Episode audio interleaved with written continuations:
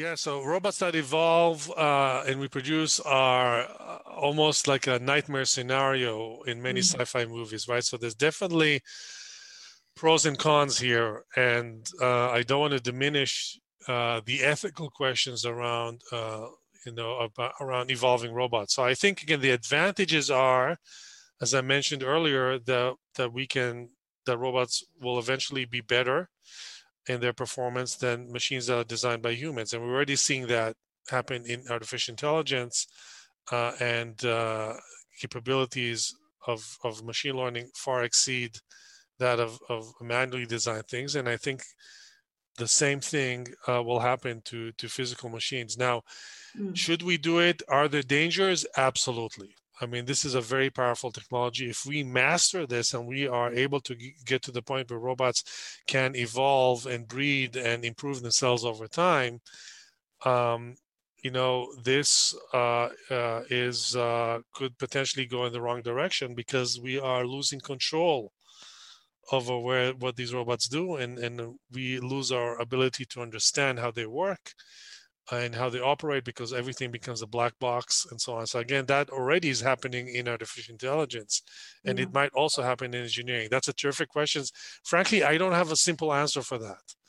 I think uh, that's the the arrow, the direction that technology is is moving, and mm we have to be, uh, you know, we have to have these discussions like we are having now so that everybody is involved in this and understand where it's going and, and, can have a meaningful discussion about whether we should limit the technology in a particular way or whether how we should make sure that it is used for good uh, and not uh, applied in malicious ways uh, doesn't go out of control. So i think these are this is a good question and it's a discussion that we should keep having uh, yeah. as as the technology evolves right now uh, design automation and, and, and evolution robotics is not at the point where it is so capable that it can go out of control, but artificial intelligence is.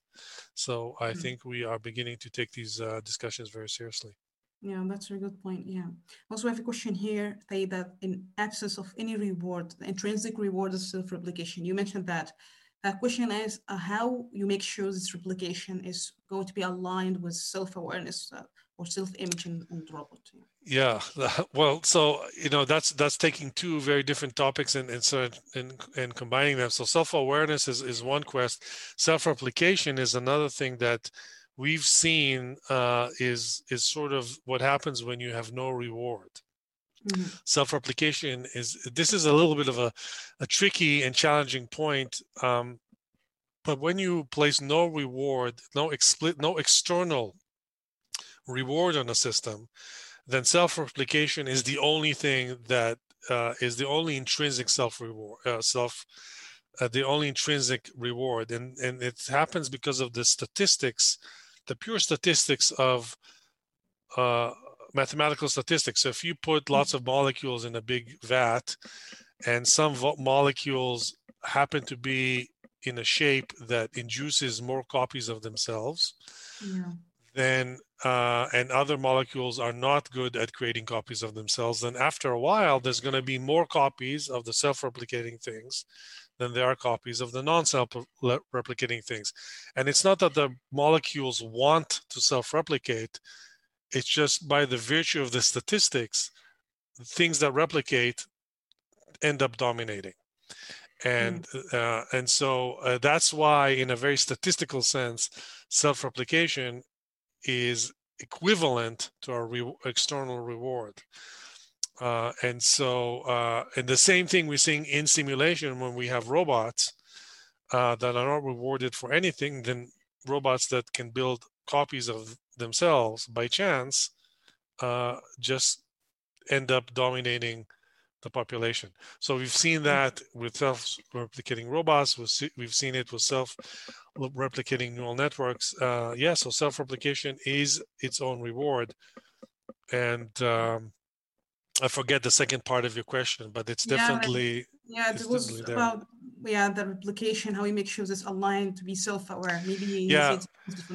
yeah. Right so so it's it's uh, not directly aligned with self-awareness. I mean uh, if you look at biology a lot of things self-replicate but are not self-aware right? So you know uh, bacteria viruses you name it they all self-replicate but they're not self-aware. So self-replication and self-awareness is not aligned at all Mm-hmm. Uh, and uh, the only things that self-replicate and are self-aware are humans. Mm-hmm. and uh, it's it's uh, you know it's so it's definitely uh, not uh, a given. And maybe it's not easy to align them. The only way they really align is in the sense that things that can self that are self-aware uh, are somewhat more resilient because they can simulate themselves into the future and they can control their own replication and improve it. And again, you see that with humans. Uh, we humans, because we can anticipate things, because we can see ourselves into the future, we can do things like create medicine yeah. and uh, and improve our chances of of uh, of creating viable offspring and, and protect ourselves and protect our children in ways that animals can't. And that improves self-replication. But that's a very, very sort of indirect connection. There are many open questions in AI. My favorite one is again self-awareness. Uh, but I would say one of the emerging areas that has is increasingly important is how do we make sure that this technology benefits humanity rather than destroys humanity and and there's a lot this is mm.